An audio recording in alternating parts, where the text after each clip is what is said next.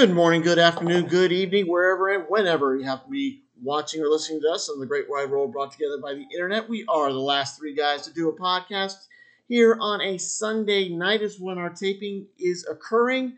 Uh, we're going to be going remote for a little bit. We'll get into that in a uh, throughout the show and uh, why we're doing this. But first of all, let's go bring in our guest. Is college football is about ready to take center stage. We had some games yesterday. Notre Dame smacked around Navy in that game at Dublin. You also had UMass on the victorious side in a primetime matchup against New Mexico State and a couple of other games as well. But this Thursday night is the start of Labor Day weekend, and that's when college football really gets moving.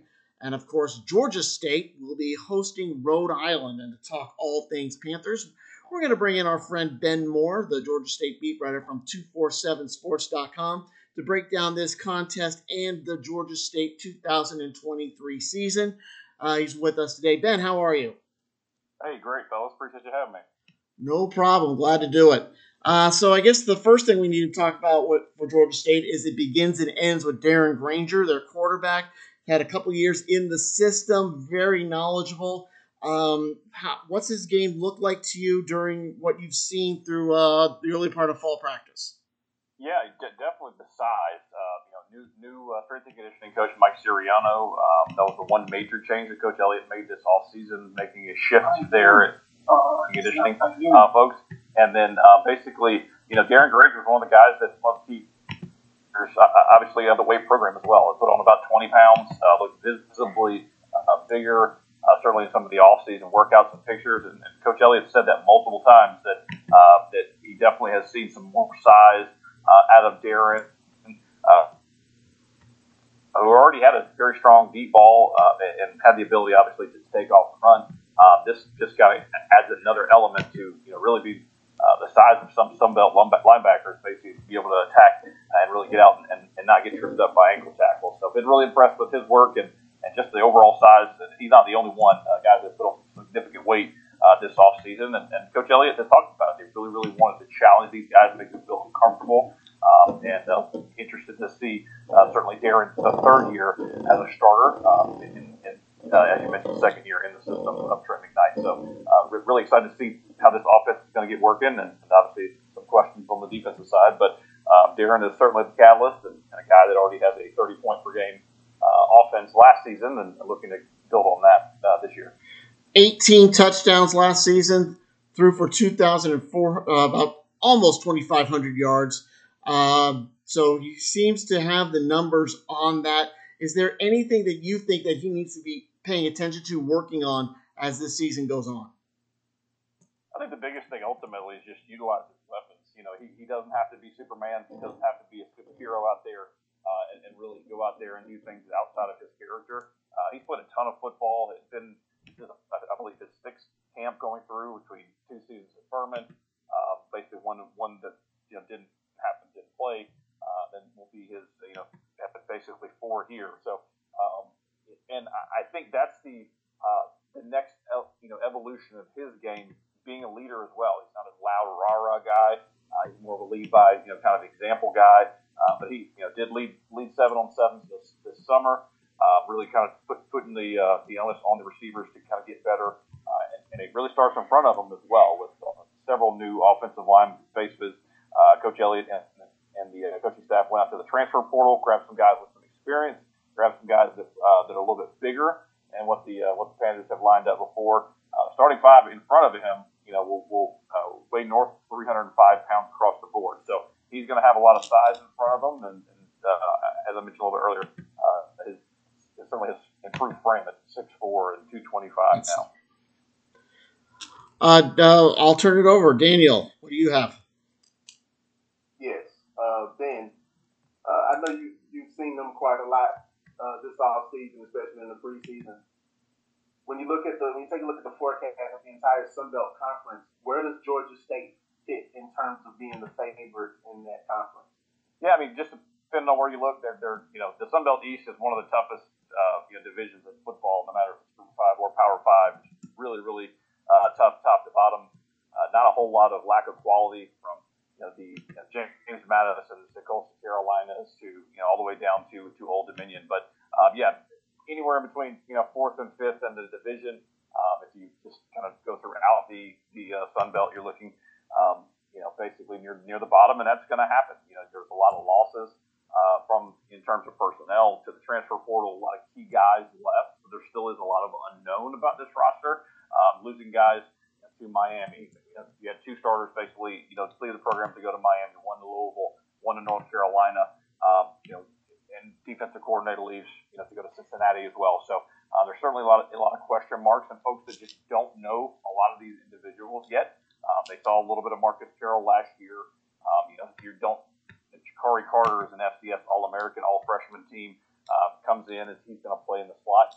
No one at this level has seen him, but um, there are probably low expectations across the Sun Belt for Georgia State. But just if you look and dive a little bit deeper in their 2022, uh, seven of the eight losses were lost. Basically, you had leads in the second half, including games against South Carolina on the road in the third quarter, against North Carolina at home. Uh, there in the fourth quarter, the game was tied 28-28. So um, none of the games were, you know, blowouts. You know, they, they weren't losing by 25, 30 points, and I think a lot of that, uh, you know, uncomfortableness of the offseason and the experience gained, as, tough as some of those lessons were, um, you know, they had to be learned here, and and uh, certainly looking forward to seeing uh, how they look starting out Thursday night. But uh, yeah, just to answer your question, there's a lot of folks preseason prognosticators don't have them very high. You're going to see them either last or next to last in the, in the Sun Belt East, and uh, they're they're kind of taking that as a chip on their shoulder. They want to go out and surprise some people. Yeah, four and eight uh, last season. Uh, only non-conference victory against Army, and uh, two those four wins were two were in a row, and then two were in a row. So I think it's, it's important to get off on a good foot this Thursday night against Rhode Island. Uh, they definitely, I think the schedule kind of sets them up to do well in the early point. Uh, their Power Five uh, sacrificial game is not till the end against national champion against LSU. Um, not national champion, of course, it's Georgia. I'm talking about the women's basketball national champion, LSU. Uh, but again, so that schedule kind of sets it up for them. And you're right, with that four and eight record, they're going to sleep on. A lot of people will be sleeping on this club. And for the non-con schedule, you got Rhode Island, Connecticut, and then Charlotte. So, it, so especially with URI, and what do we know about URI, by the way?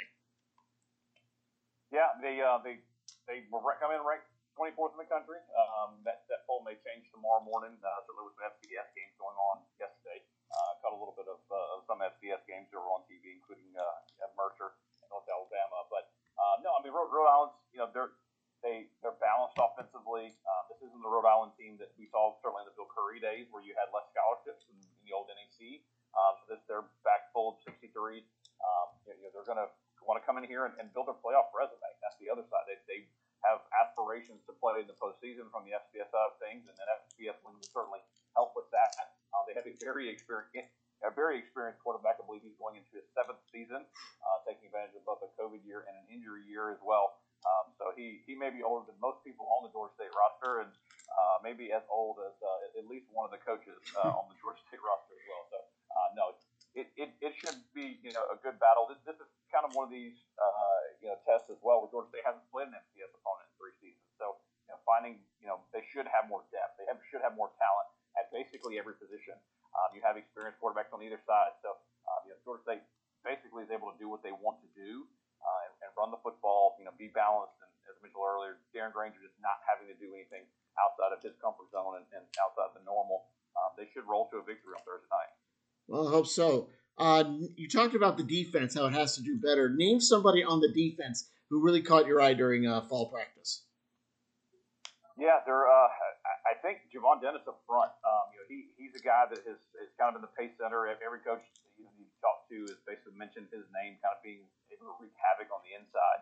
Um, you've got you had guys on the defensive line that need to step forward. I think also this scheme is going to you know it certainly is going to be a lot different, a lot more aggressive. You're going to see blitzing from all three levels. Um, and Dennis is just one of those guys that kind of gets in the backfield. But um, you know, I, I, will say, you know, the Panthers really did go into the, the portal. Certainly, they the portal giveth and the, and the portal taketh. But uh, they went in and grabbed Kevin Swint, outside linebacker from from Clemson. Uh, Henry Bryant up at the nose guard, a little kind of undersized guy, worked extremely well with his hands. Uh, went in and got a defensive back by the name of Gavin Pringle uh, from Buck second in the nation last year in pass breakups. Um, but I mean, Old Steady back there five. You know, Breckleys Brown, uh, no big deal. Uh, just you know, just basically another year, another start. Um, he's a guy that may not have the most the flashiest stats just because everyone in the Sun Belt and everyone on the schedule knows who he is. Um, you know, but he's he's a guy that you're going to see featured at times. You're going to see different, um, you know, multiple uh, on the defensive side of the ball where you may have three three five, four two five setups. You're going to have a lot more film to deal with than you had in previous seasons where it was more bend don't break. Um, Chad Staggs has mentioned he wants to be aggressive. He wants to send pressure and really, really, um, you know, take advantage of, of offenses that just don't have their stuff together. And that could start Thursday nights. We've seen, you know, could, could come out sloppy play and, and try to jump them early. Daniel? Uh, Leon, Leon, do you have a question? Uh, not right now. Not right now. Okay. All right. Well, well, don't be afraid to jump in, Leon.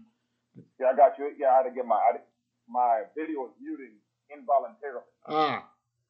Okay. Yeah. So that that, that kind of excuse my absence. If I go in and out because my I, I had to reset the the volume and everything. Well, we see, we see the sneakers in your uh, on your background, so. Right. Yeah, yeah, I've been. Yeah, I mean, I'm I'm I'm I'm filming on location in a different part of my uh, different part of my spot. You know, um, I had a bit of a the roof caved in, literally. Yeah, yeah. So it's it's a bit interesting right now. Well, I'm glad you're okay. Glad you're okay. You weren't there when it happened. Yeah, the... yeah man. Ben, I do have a question for you. Um, who is your prohibitive favorite in the Sun Belt? Yeah, it's going to be a battle, man. Um, I know Coastal Carolina's getting a lot of love. Um, certainly, they have you know one of the best best quarterbacks in the country in Grayson McCall. Uh, he's looking to be four time you know you know player of the year, uh, which has never happened before in the league. Um, you know, James Madison has had an extremely strong year. Uh, you know, they they're ineligible as they as they still transition from that FCS to FBS. Um, I, I still have some questions about Coastal. I have some questions about Troy. Um, I, I'm looking to the west. I like South Alabama a lot. Um, extremely well coached, extremely tough uh, team defensively. Uh, they have a quarterback now um, where I just looked at their schedule too. Uh, and that, that's part of it as well. It's not only who you play, but when you play them. John, you mentioned a little bit earlier about Georgia State going out and playing LSU. Um, you know, they started the season number five in the country. Um, you, know, you may want them early because when they start to pick things up, uh, it may be a little bit tougher to knock them down, or we'll see. You know, if, when November comes and you know maybe they haven't lived up to what they needed to be, or injuries, or different things like that. So um, I like South um, to, to, potentially take the West, and, and um, you know, then uh, the prohibitive favorite out of the East is probably Coastal. But um, you know, you just don't know. You got quality teams up and down. I mean, App State's got uh, you know pedigree. Marshall certainly wants to make a statement uh, after year two. You know, year one last year, and you're moving into year two. So. Um, it's going to be a bloodbath, certainly in the East. Whoever comes out there uh, may, maybe bruised and scarred, and, and I think you could you could see certainly a champion um, you know, come out of the West this season. Yeah, I hear a lot of love for App State, um, mainly because it's the program. It always seems to have that that cachet behind it. Uh, you talked about Marshalls in year two, James Madison in year two. How how did they kind of um, uh, what's the word I'm looking for? How did they kind of meld into the league, fit into the league? What was their transition like last year? Yeah, it, was, it, it seemed pretty easy, uh, certainly from the from the outside looking in, and, and I think a big part of that uh, is as well as just preparing for it. With JMU make make the transition from FCS to FBS, um, you know, just down the street, Kennesaw doing the same thing. A lot about roster management, you know, finding out and saying, hey, look, um, we know we're not going to you know make a playoff this season, so let's you know, redshirt guys, let's move guys. Uh, Marshall just recruits extremely well. Uh, they do a great job basically identifying talent, uh, but I think from an overall, um, you know the big thing the Sun Belt wanted to do, and, and you're certainly not seeing it in, in uh, realignment across the country as we've seen the last few weeks.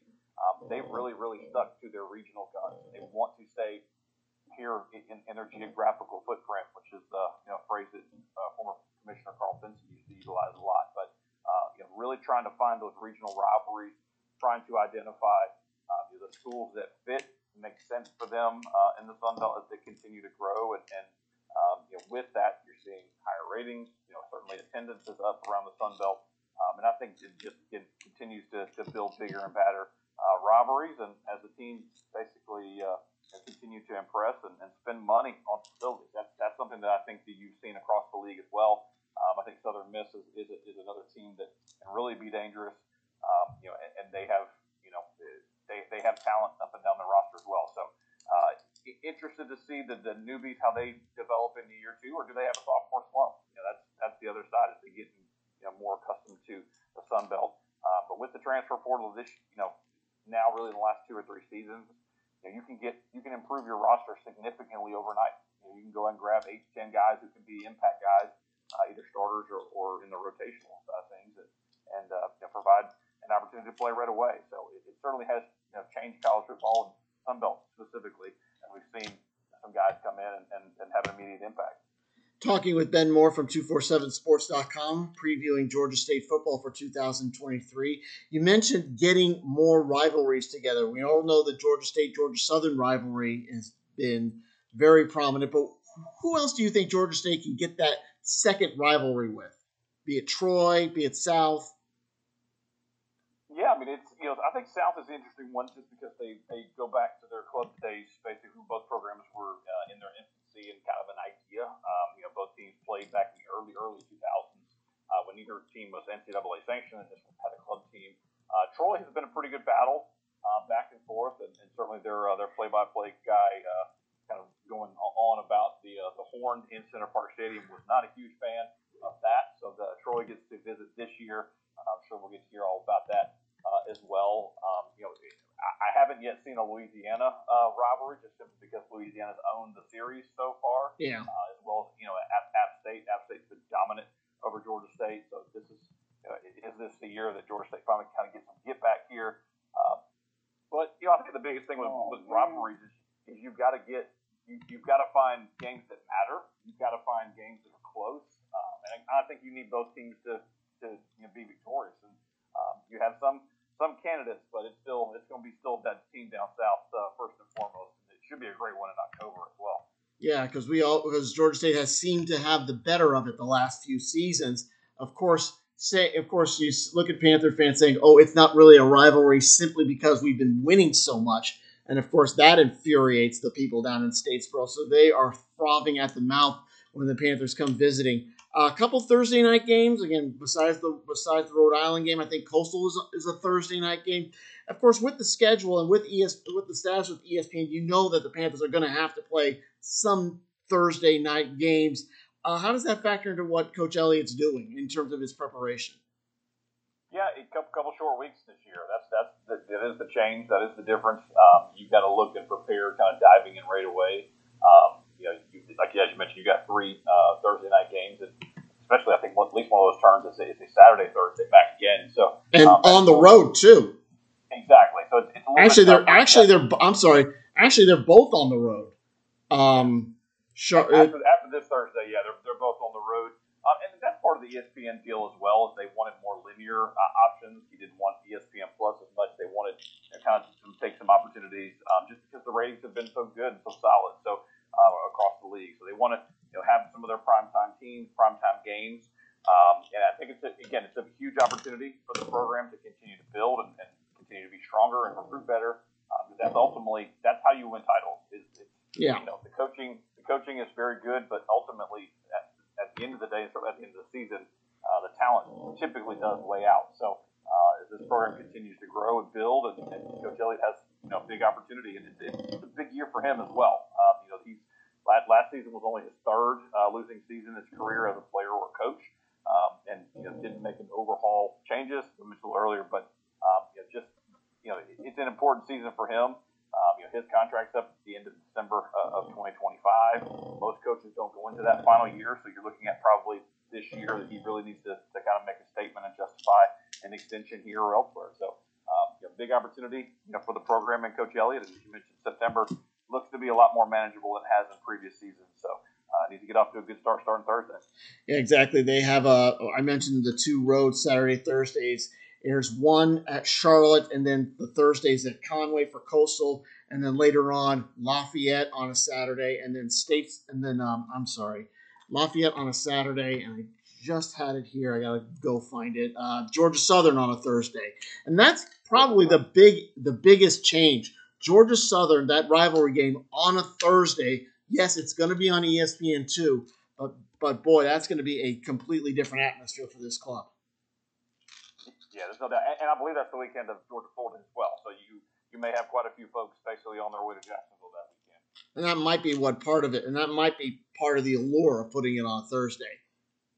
You get that you get that traffic down to Jacksonville. Maybe people want to make a long weekend of it, stay in Savannah Friday night before making the trip down to Jacksonville.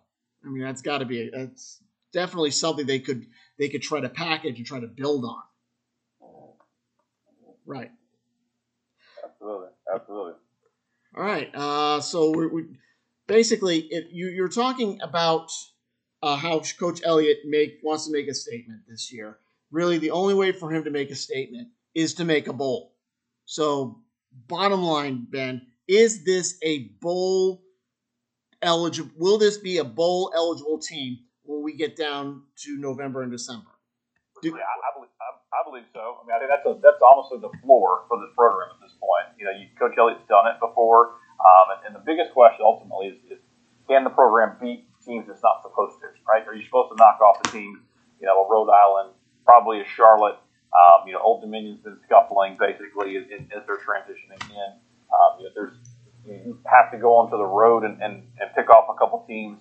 The road schedule is brutal. I mean, uh, the October schedule uh, really, if you look at October to, to November, those eight games in a row are, are really, really tough. So, uh, just seem to get off to a three-one start and find three or four wins in Sun Belt play. Absolutely, this this can be a bowl team. Uh, if you do stumble, you know you, you lose a game you're not supposed to, like Charlotte last year or ULM last year, uh, then you're you're you know you are gonna it's gonna be a whole lot tougher uh, to go back to a bowl. But I, I think this team has the talent to do it and experience to do it at key positions, and uh, certainly a, good way to go out and end a career for Darren Grainger. Yeah, I mean he's probably the best, one of the better Georgia State quarterbacks we've had. We really need to send him off on a high note. Two years at Furman, again, this will be his third year at at Georgia State, so he really needs to to have that career go out very well, and that's the way to do it to get to get a bowl. But you're right. I think uh, there are the victories are there in the schedule. Uh, they just got to steal one somewhere along the way and hopefully don't stumble too much at home. Um, Daniel, do, do, you have anything else? I do. Um, Leon, do you have anything? Yeah, I do. Okay. Um, well, since the Sun Belt kind of split in 2018, everything has kind of gone through on the football end through Appalachian State. October 19th, can we see? Will we see Georgia State I know I know you're not Nostradamus, but is there a good chance that we can see after Georgia State become victorious over Appalachian State? Yeah, it'd be, it'd be great to break the streak. Uh, App's own Georgia State break, you know, certainly in their in their history, short history, and, and for whatever reason, uh, you, you got a lot of App personnel, obviously in Atlanta. Um, you know, the team has just not played well overall uh, against App normally. The games have not been close, so uh, there there will be a whole lot more um, you know, on the line. You know, App struggled last year uh, with Shawn Clark um, some coaching, you know, attrition there. Uh, they did not make a bowl, lost on the last second game-winning, uh, you know, basically, uh, you know, hail mary from Georgia Southern there on the road that ended their season. Uh, lost basically to North Carolina in stunning fashion uh, to open the season, so they're open and closed.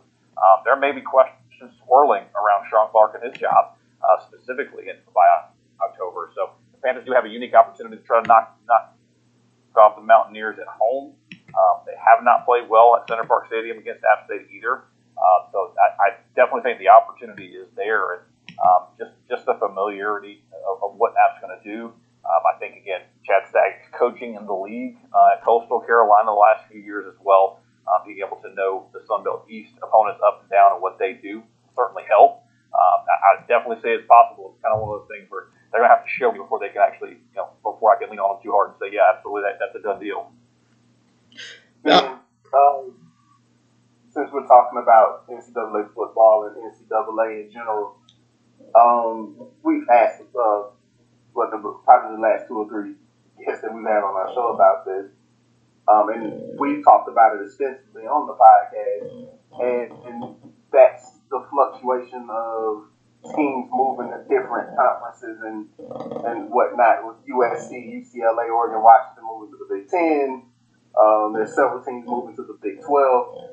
Um, first, two questions. One, how do you feel about fluctuation of teams moving, and how does this affect the Sun Belt conference if it does? Yeah, I, I think you know it's it's college football. The only thing uh, constant is change. You know, we've seen that certainly over the last 15, 20 years. You know, the disintegration of Big East football, kind of creating the new ACC. Um, you had, continue to add to the SEC uh, and the Big Ten. I mean, the, the power conferences continue to get stronger and bigger and wider. Um, we, as we've seen kind of in the last few months, um, it, it is a survival game in a lot of ways, and I think it's also a, a comparison trap for a lot of a lot of teams because they look at it and you see Florida State, you know, saber rattling, uh, Clemson kind of quietly going about their business behind the scenes, telling people they weren't happy with the ACC, which is probably going to prompt additional changes uh, coming here as soon as probably this week, from what we hear um, what's being reported.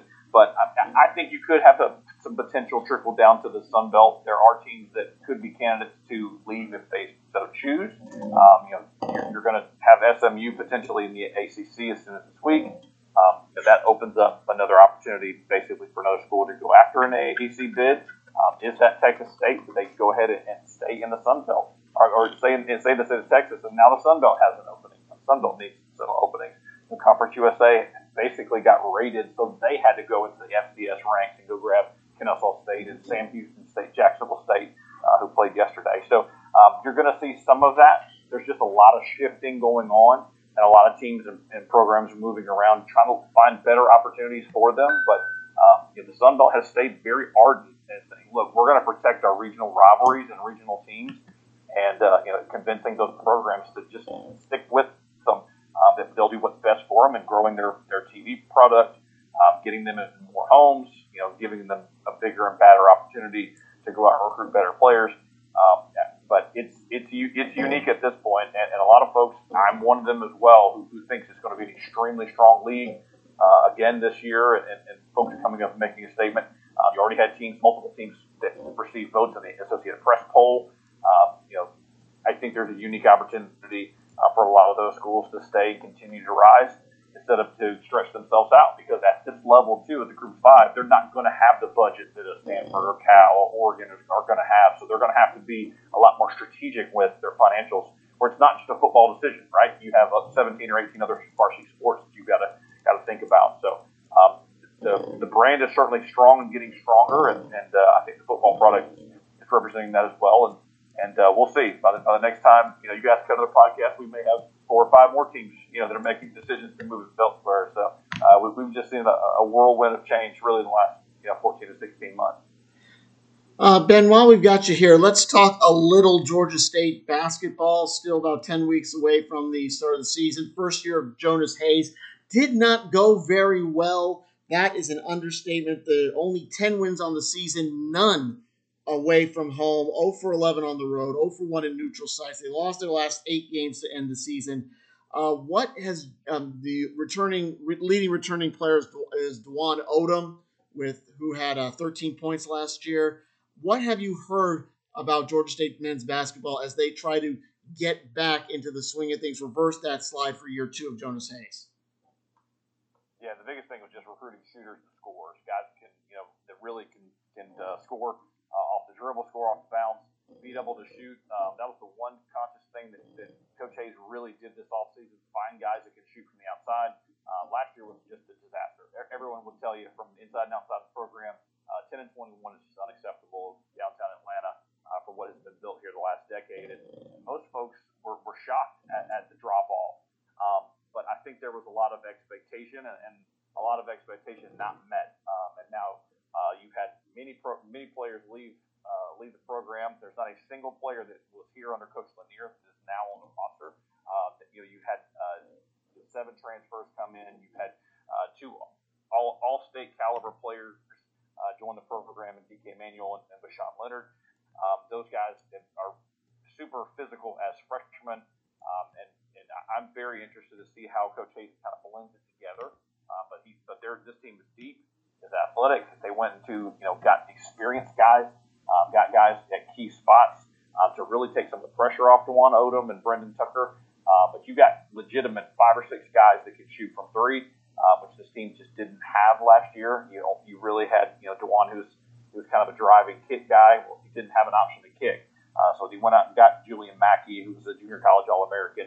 Um, guy that shot, you know, basically 40% from three. Ricky Bradley Jr. from VMI, who was a, you know, basically a true freshman, uh, averaged double digits and shot 39% from three. Uh, really going out and getting some experienced guys as well, going to Longwood and going to, you know, to other places to grab guys. Uh, Lucas Taylor, a name that, that I keep hearing over and over again, uh, a little bit a small forward, super athletic, uh, was at Wake Forest and, um, you know, just basically got, got banged up a few times. Uh, another name to, to look at is, is Josh Taylor, a guy that signed with Georgia out of high school, went to Georgia, uh, then the coaching change happened, goes to transfers to East Tennessee State. He's 6'9". Uh, he, I saw him play this summer in the AUBL. Um, just super athletic guy at 6'9", about 220 pounds. And then DK, as I mentioned a little bit earlier, DK Manuel is, is a valedictorian of his high school class. Seven foot one, 200 pounds. Uh, guy that can shoot threes. Uh, shot almost 40 percent from threes himself. So very, very different element that we're going to see uh, guys that you just haven't really seen in that style. Um, and I think Coach Hayes really wants to be aggressive with the guys, uh, get out and, and press, get out, get up and down the floor, and really push the pace. Uh, the team was very solid defensively last season, but did not have the scores this year. It may be the other way. They may have a lot more scoring and may need to, to ramp up the defense. But uh, we know one thing, Coach Hayes, you know, he, he preaches really tough, hard-nosed defense, and this team's going to defend uh, pretty well. And and uh, some of the some of the schedules starting to leak out now. I believe there's uh, there's there's games basically with Kennesaw that have already been firmed up up there in Kennesaw. Uh, they uh, worked on a home and home with Mercer. Um, and uh, the Auburn game got kicked to the following season mm. as well. And then, of course, the multi-team event, uh, Old Buddies Little Rock, who used to be in the Sun Belt, are going to be coming to the sports arena. So, um, you know, it's it should be a, a, a good year for the Panthers. Just how high can they ascend is it really just comes down to you know staying healthy um, and the guys, all the new faces on the roster just gelling. That's the biggest thing ultimately with so many new guys uh, joining the roster is just saying, all right, who plays where, when. And basketball is such a game where guys have to know their role, right? They want to know, all right, am I, am I starting? Am I coming off the bench and playing 10, 12, 15, 18 minutes a game? Um, you may have different guys that start the game versus finish the game. So um, I, I think Coach Hayes has certainly a whole lot more options this year and uh, you're going to see a lot more pace uh, and a lot more scoring uh, down the Convocation Center. Yeah, I called some of uh, DK Man- Manuel's games from Green Forest Christian last season. Really impressed me how athletic he was, being so big. He could really move with the basketball. So, and uh, talking about the, let's talk a little bit about the Convocation Center. It, that is, is how much of an upgrade is that over the sports arena? No, it's seismic. I mean, it's, it's a huge. You can go out and uh, attract bigger name opponents. Uh, certainly recruit a lot better. Um, you know, you, they're they're in the hunt for several guys uh, that, that are national recruits um, this season. Uh, one, will be visiting this upcoming week weekend. Dylan Miller out of Compass Prep in Arizona. Uh, they're chasing several other big time guys, um, and, and it just widens the footprint, right? You know, these kids have seen you know, Georgia State on TV. They've seen them play in the NCAA tournament uh, the last few years. They've seen them, you know, go go and compete with bigger names. It's not just you know the RJ Hunter. It's hey that happened. Um, a lot of these kids basically were you know in, in elementary school when that happened. So seeing you know them compete with the Gonzaga two years ago, um, you know that that memory is not that far away. As well as just building you know first class facilities uh, and being right downtown and, and, and really having a you know class uh, you know A plus uh, practice facility as well, where there's NBA guys that hang out there constantly. Um, you know, they have uh, you know folks that will come into town next for an NBA game and, utilize the facilities. Uh, you even think Kyrie Irving was, was courtside of the game last season as well. So um, it's there's there's a lot more name, a lot more uh, you know, buzz, and, and now it's just paying off, right? You got to got to have wins, you got to have payoffs for for the fans as it continues to build. But um, it, it was it was a game changer to, to have that facility that continues to grow and and uh, the you know the upgrades that are potentially on the horizon. All right. Uh, Daniel, do you have anything else? Oh, I'm good, man. All right, Leon. Leon, do you have anything else? Yeah, uh, this um, as far as but you know, that's a heck of a drop off. You know, if you look at the past few years, Georgia State has you know NCAA tournament appearances, whatnot. Then to go into like a ten win season, you know, can we say like over under sixteen wins this year? All the additions. Yeah, I, I think so. Uh, I, I think just from a talent standpoint, I think a schedule standpoint as well. Um, just heartbreaking games since you lost last year. You lost to Georgia Tech at the buzzer. Um, you know, you had a multi-team event, you know, tournament. Uh, we lost another game basically at the buzzer as well. Um, I, I think you're going to see this team, you know, again have that opportunity uh, and just. I think they're going to jump some teams in the Sun Belt. Uh, the Sun Belt lost some of their better players. Jordan Brown from Louisiana led them to uh, to an NCAA berth uh, last season. He jumped in the transfer portal, so he's gone. Um, you know, you have some of the newbies there, Southern Miss and James Madison uh, had some losses as well, um, and also a lot of the new guys, Old Dominion, they, they had older players, you know, were they prepared to come into the league. Now, who do they replace with um, as well? So, um, you know, South Alabama was a, was a you know pick the click very very early last year, and they had a really rough go of it um, last season as well. So last year was a little bit strange for a lot of the traditional powers. Um, you know, Louisiana has been solid, not spectacular. Last year, obviously, they, they took advantage of it, had the opportunity um, there. But no, I, I definitely see a, a lot more greener pasture for this program, and you know, I, I think as well. And John mentioned it, you know, a few minutes ago. Uh, just going out and winning the first road game. Go ahead and get that ridiculous stat out of the way. Uh, just losing every single game on the road uh, just was had, had had to be an absolute mental thing by the end of the season, and guys started breaking down injury wise, and, and truly guys that probably didn't need to be playing were playing significant minutes um, because of those injuries. So I think you're going to have a lot more depth, a lot more uh, talent, and uh, scoring ability, and, and, and it may be one of those things too where you may have four, five, six guys um, kind of rotate on who can be the guy. You know, you're not going to have an RJ Hunter or, or Ryan Harrow or D'Marcus Simonds necessarily. Um, you know, could could happen, but I think that you know definitely the depth on this roster and, and just the scoring ability from what I've seen so far has, has been super impressive. So the team wants to get up and down and, and, and play closer to the 80s, not not certainly in the 60s that they had last season. Ben, do you think that uh, depending on how this goes, that Jonas's Jonas Hayes' seat is getting a little bit lukewarm? Um, I, you know, it's, it's hard to hard to say that at this point, just because you know year one. I mean, you saw similar results, and, you, you know, especially starting out rough like you did, uh, you know, last season. That it was so many home games. Um, that kind of helped a little bit. Um, it's going to be more back and forth now. Um, you got big games as well, Mercer and Kennesaw State. You don't want to fall further down the ladder uh, there in the state of Georgia because you know you went through what, what 10, 12, 15 matchups, knocking off every single team in the state. Um, some even several times when it was uh, you know, was Georgia Southern and, and, and Tech uh, and Mercer. So um, I, I, I anticipate a lot more. I think basically it was an outlier year last season. Um, and I think Coach Hayes basically, you know, has, has responded in, in kind. He and his staff went out and identified all the deficiencies and, and said, look, we're going to do this in, in, in, many different ways, a lot different. Um, and he's gone out as well and, and scouted other programs and seen what they did well, which you know, credit to him as basically a first year coach. He does. He's not going to have all the answers, right? Going out and trying to better himself and, and better his program and um, you know stay the course. So uh, guys certainly have a, a, level of expectation on them. Um, they were wearing shirts all through the workouts uh, this off season with 10 and 21 on it. So they knew they knew how well that that shouldn't happen. And, and I've caught up with a couple of their players uh, this summer, and they just know, hey, look, that that was not going to happen again. That's not the standard, and they know what the standard is. And, and that's uh, certainly winning conference championships and playing in the NCAA tournament.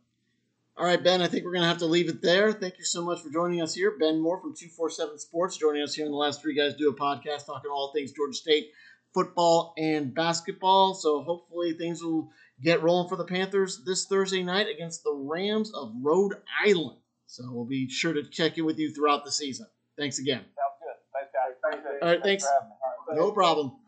All right, that was Ben Moore from uh, 247 Sports talking all things Georgia State. I'm John Morgan with Daniel Bolton, and Leon Brown here in the last three guys to do a podcast.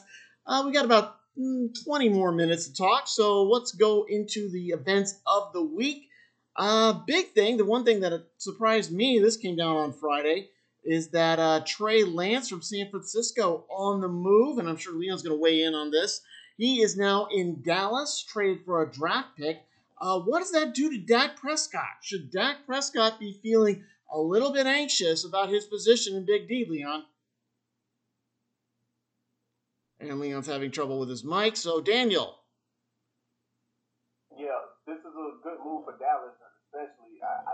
simply because of the fact that they need a backup quarterback. Uh, of course, Will Grier uh, this past weekend he had a tryout probably for another team, uh, simply because of the new uh, uh they have a new rule for uh, for the quarterbacks. I believe it's only two that could be up, and then you can have one on the practice squad. I think that's how the rule goes. I might be mistaken about that one, but Will Grier actually um, uh, mm. know, to be a backup mm. possibly for another team or to be on another team's practice squad or whatnot.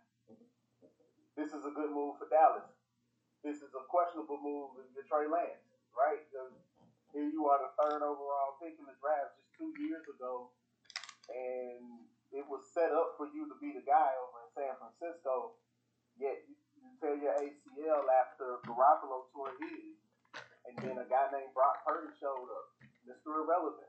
He shows up and and shows out, and now he is the future for the San Francisco 49ers. So that leaves you in a limbo.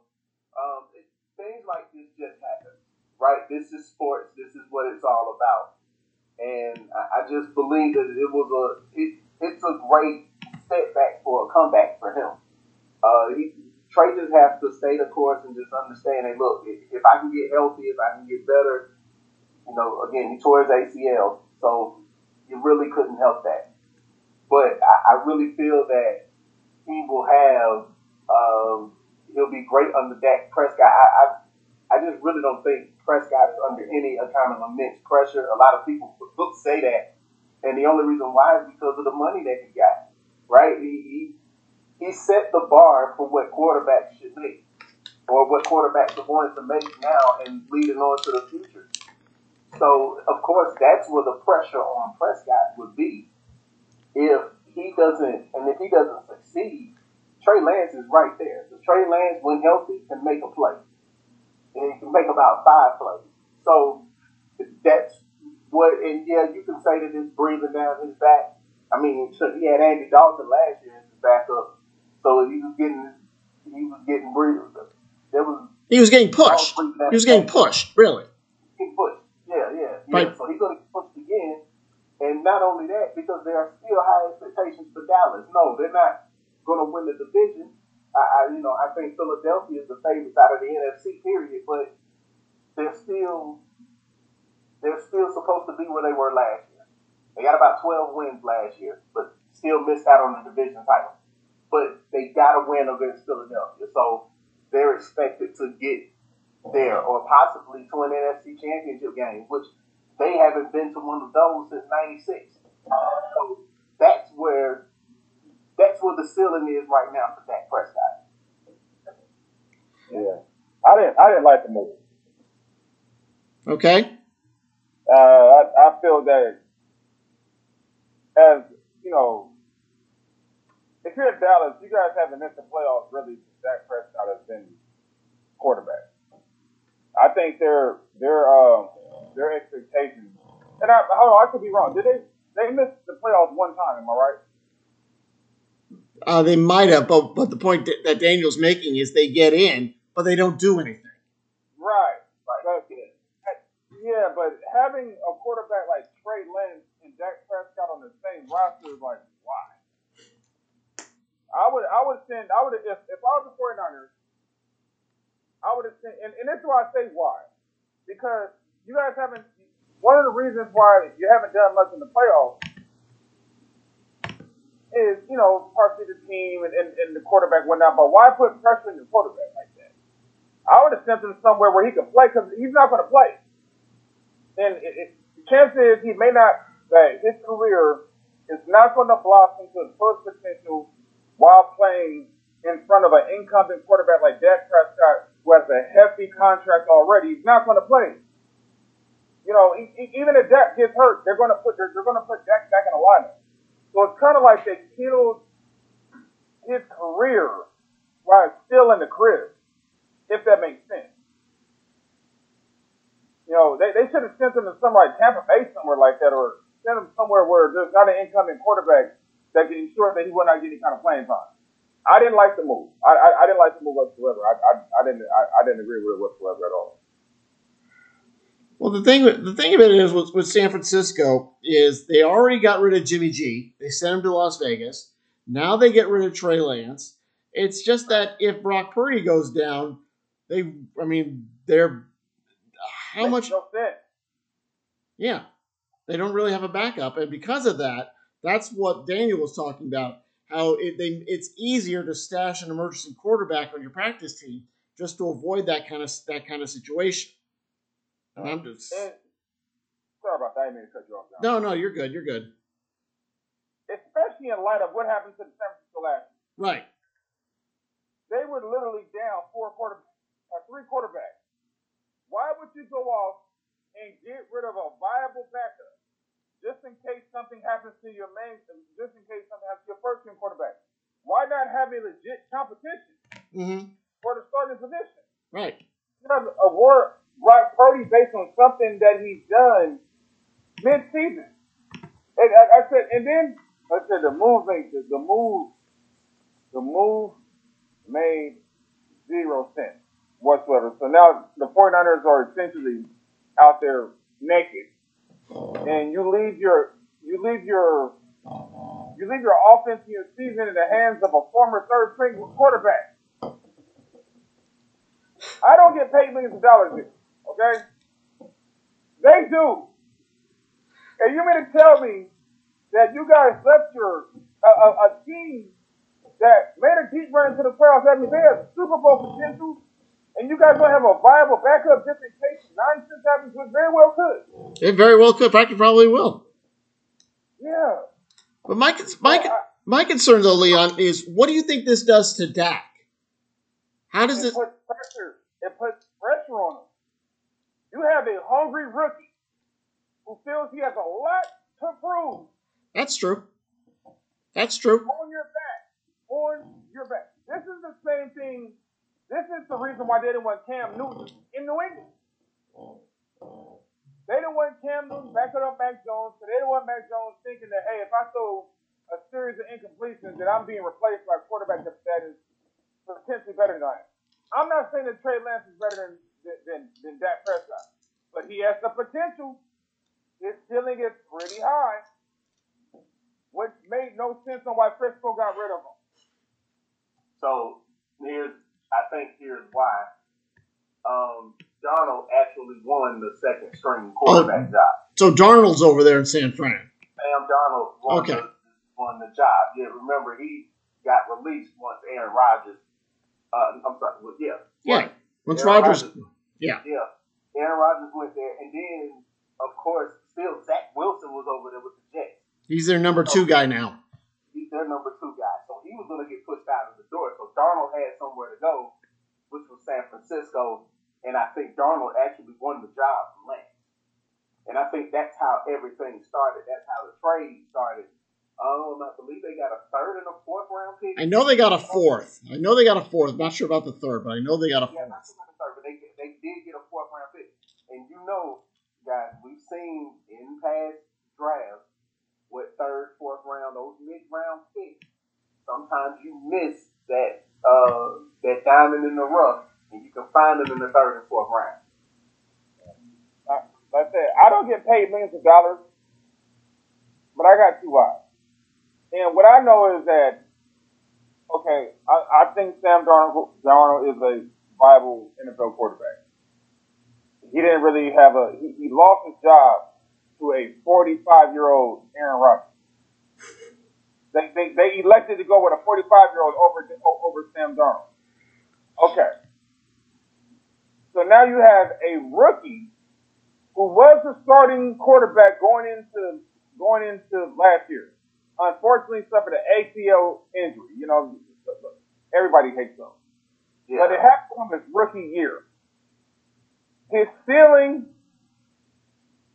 is pretty high. I'm not I'm not taking a rookie with a high ceiling and say, I'm not about to take Sam Darnold over a rookie that's high ceiling. I would have sent Sam Darnold elsewhere. To be honest with you. Mm-hmm. But, you know, San Francisco evidently knows something I don't. I, I don't I, I, I don't know. But oh, hey, I just hope they know what they're doing. Yeah. Yeah, it's a it's it's a listen when you're doing that and you have a fluctuation of quarterbacks that's moving around. It's it's a gamble. It, you're saying that okay, we believe in this guy who actually rode us to the NFC Championship game, and, and let's face it, what if he's still healthy? What if he didn't hurt his elbow in that title game? Do the San Francisco still the San Francisco win that game? Mm-hmm. We can't really fairly assess that because they were they were diminished to a, a one dimensional team, and everybody already knew what they were going to do. So I mean, can we really say that? Look, Purdy got them to the NFC Championship game. There's no question about that.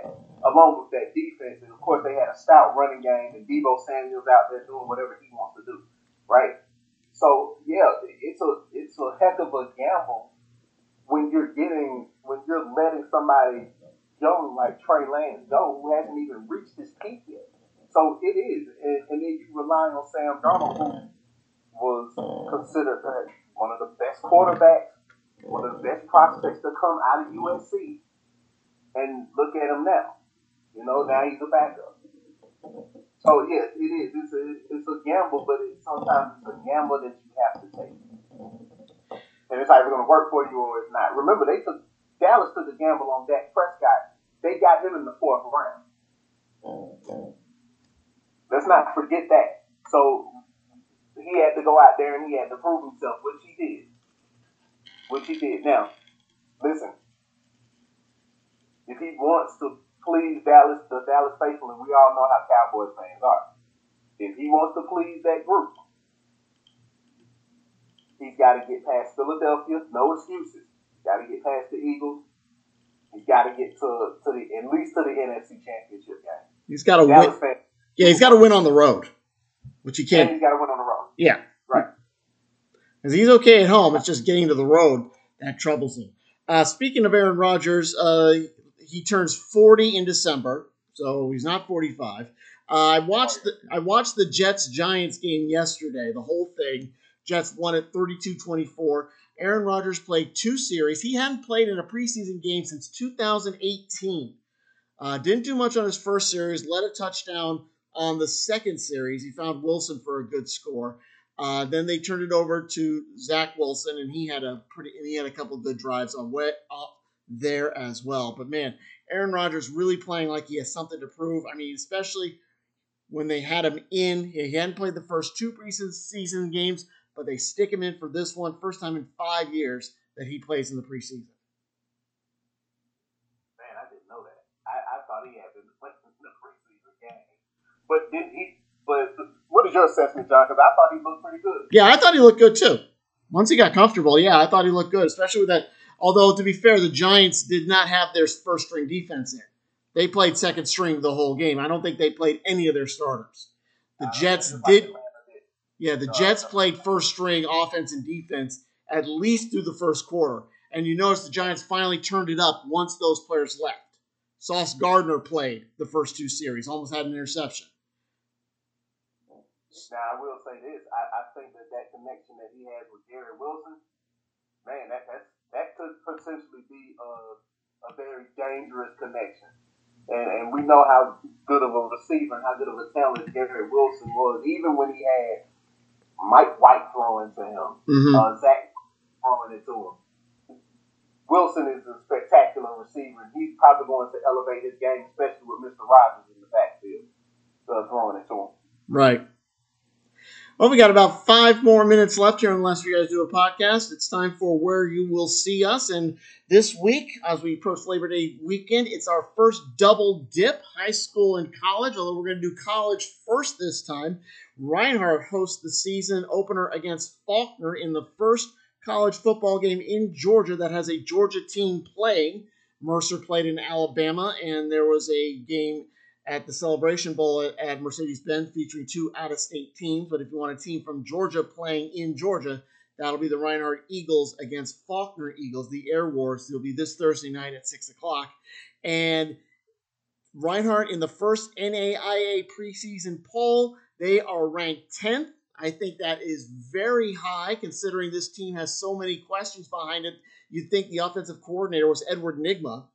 And I really am not sure if that's if that is uh, justified. Of course, the division is not that good to begin with, so maybe they can't skate through. But again, I got a lot of questions about this team. First of all, who's going to be the quarterback? I think Stephen Craig probably will see him under center. But I'm just looking for that first depth chart to get released, probably Monday or Tuesday, to see where Reinhardt's going to fit.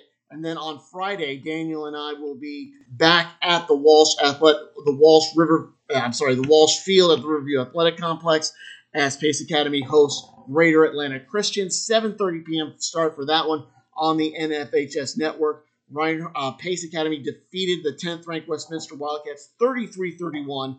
A quarterback sneak with 40 seconds left by Maddox Crawford what gave them the go-ahead touchdown and then a long, desperate pass for Westminster, a Hail Mary, came up short as as uh, Pace Academy escapes Westminster with a victory 33-31. Again, they are now 1 and 1 on the season and they will wrap up the uh, non-conference, non-region slate this Friday, Greater Atlanta Christian at home. So you can catch us on Thursday and you can catch us on Friday. Uh, Leon, did you want to talk about uh, Reinhardt real quick. I do want to say something. Um, John, going back to the top 25, I, am looking at the entire top 25 and I'm like, whoa. Um, yeah, you know, Reinhardt being at number 10, um, that kind of surprised me a bit as well. I, I thought they, I thought the Posters probably would have had them at about 15 or so. I'm not saying that they're ranked higher than what they are, but this is usually where they are ranked in the top 10 to start out the season. Yes. But I also see Keiser at two, so that means that tells me something that Keiser is going to be very, very good um, this year. And Bluefield received votes to get into the top 25. So you look at Reinhardt's schedule, they, they do have a top 25 opponent. Georgetown uh, is ranked 21st. We'll see if that stands by the time we get to Georgetown, which is uh, September 23rd, I, I believe. Twenty third. Okay. Yeah, I know. I know you two are doing that game because I'll be in Las Vegas. Yeah, Leon and I will be doing that game um, that Saturday. So that's a top twenty five matchup. Mm-hmm. It's possibly the only top twenty five matchup we'll have uh, because Faulkner is not ranked. No, Faulkner is surprised at that as well that they wasn't a ranked uh, team. But Bluefield, we're gonna have to wait until the, the last day of the season to see Bluefield, right? So, you know, we'll see how good they're going to be. If they could possibly come in as a one or a two loss team, um, their offense is certainly dynamic, and that might be the only team that challenges uh, the Eagles in uh, the Appalachian Athletic Conference. What you think, Leon? I mean, this year Reinhardt's coming through with a new quarterback, right? Yes. And we don't know who that guy is. Right. Thursday. Right. So, so, there's a lot of questions in there about that. You know, so um, I think they're I, I think they should be happy to get a top that they get you know that's, that's decent that's decent field position being ranked number 10 Mm-hmm. You know they you know I, I believe that you know by mid season that will change for the better. So and, you know you know how Ryan I think they're, they're probably the best team at home that I've ever seen in person. So I, I, they'll, they'll, be okay. Well, they got a very tough non-conference home schedule. Um, most of the tough games are at home, though.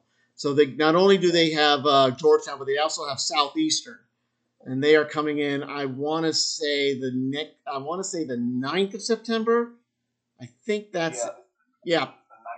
Yeah, so the Southeastern Fire coming in for their first visit, and then a road game at Com- at uh, Com- University of the Cumberlands before that home matchup with Georgetown, and then we'll get into the meat of the uh, of the Mid South schedule. So looking forward to that, and again, GAC coming in on Friday night to face Pace Academy. Uh, Daniel, we had a uh, Westminster was trying to do some things that uh, that Holy Innocents did, but Pace, even though they did ga- get gashed on a couple of times, I think they played pretty well considering that this temp that the temperature down the field, the heat and it's definitely triple digits. Yeah, man. If I was sweating bullets up at the top, I, I can't even imagine what was going on down there on the field. Listen, uh, right up uh, Reinhardt. Yeah, I do the same thing. Football, right? Pace, uh, Pace Academy was up 21-7 uh, to end the first quarter, and then Michael B. just came out and just had a had a game in the second quarter uh, to make it a 21-21 lead going in to it. And then once again, down we see another great game between these two schools. We saw it last year, where it was a defensive stand on fourth down that sealed the game and sealed the victory uh, for the Knights. This time it was kind of like the same thing. Maddox Crawford on the final drive, you saw the running game get loose, and there was a big time play that third down play to and I, I, I don't know. I have to go back and look at the replay, but I thought that that was deflected off of Cooper Williams, and Keel made that catch. So, and that was the last drive for Pace Academy. But they did. They opened up the run game. Jordan Burns. Uh, they put him in the backfield, and he had a 70-yard interception for a touch, uh, return for six. He had two touchdowns on the night, and Christian Johnson really had his first really good game. 124 yards rushing, did not get a touchdown. I was kind of disappointed in that, but that's but that's going to come. I mean, he showed finally that he is over his injury from last year, and he will be that main back in the backfield. Yeah, absolutely, and he's, he's going to be fine. And, and Logan finally got going too. I think we was waiting on Zach Logan to get going, going and he did. And it, it was it was just a recipe for greatness for them. Um, defense still leaving some holes open a, a bit, still trying to get trying to find their way. Um, I, I know that RPO hurt them a little bit because you did see uh, all 11 guys come up. There was uh, most times no safety help. That's what BA got his touchdown pass from. Um, it was an RPO and it was a, a long touchdown pass, I believe, to Morgan. So that one, you know, we'll fight that. It's it's just about finding the ball, spotting the ball, and just not being out of position. And I, I saw a lot of that from Pace's defense, but they gutted it out. Great win, and the big three did well. They put their they put their fingerprints on the game. Keel had an interception, and he had a rushing touchdown. Burns had an interception for six. Um, he ran the ball well. And Kevin Brown Schuler was wreaking havoc in the backfield. No, he didn't get every single tackle. No, and he didn't get a sack either. Gavin Jeffries got the sack. Yeah, Gavin Jeffries had the long sack of the entire ball game. And so that's what it was for me. And Maddox Crawford, John, what did we talk about? Open up the offense for this kid. And they did, man. Mm-hmm. And, and Nick I guess Nick listens to us. So Yeah, we kept saying it. Vanilla offense. You had an incredibly vanilla offense against Holy Innocents. You got to open it up a little bit. They did, and it kind of hung in there. But the interesting thing in that in, yesterday, uh, I believe, um, was it? It's an 18 region, so only seven were playing. Pace was the only winner in the against non-region opponents. Everybody else lost. Although McDonough did have the night off, they did not play. They'll have their non another non-region game later in the season. So this region is it's up for grabs. It really is. We don't know what Stockbridge is doing simply because they've played incredible talent. They went down to Colquitt County. Of course, Colquitt's going to win that game. And they got another game against Douglas of Albany next week before getting into the region. So this region is wide open, Daniel. It is wide open. It is as open as it can get. It's probably the most open region you probably would see in Georgia and in 4A. Um, the last two weeks, this region has went three and fifteen outside of region play. Mm-hmm. So, and it's not to say that they're bad teams. It's not to say that you know. It's, it's just not saying that. We're going to see some really good football from this team from this region this year, and mm-hmm. I can't wait till we start region play. And of course, we started off against Lovett at Lovett. And that'll be a week from Friday. All right, that's going to wrap us up here on the last three guys do a podcast. Next week we'll be talking more football as the week one gets fully underway. So we'll see all the teams in action. We'll discuss that, and of course we'll also discuss the NFL as we are will be a mere days away from the start of the season as the Lions host the Chiefs. Thank you very much for paying attention. Thank you to Ben Moore for 24 7 Sports. We're talking all things Georgia State. Appreciate it. Catch us on iTunes, catch us on SoundCloud, catch us on Spotify, Pocket Cast, wherever you get your podcasts. Appreciate all your support. I'm John Morgo for Daniel Bolton, Leon Brown. We are the last three guys do a podcast. We are taking our leave, and we'll see you next week. And have a good night.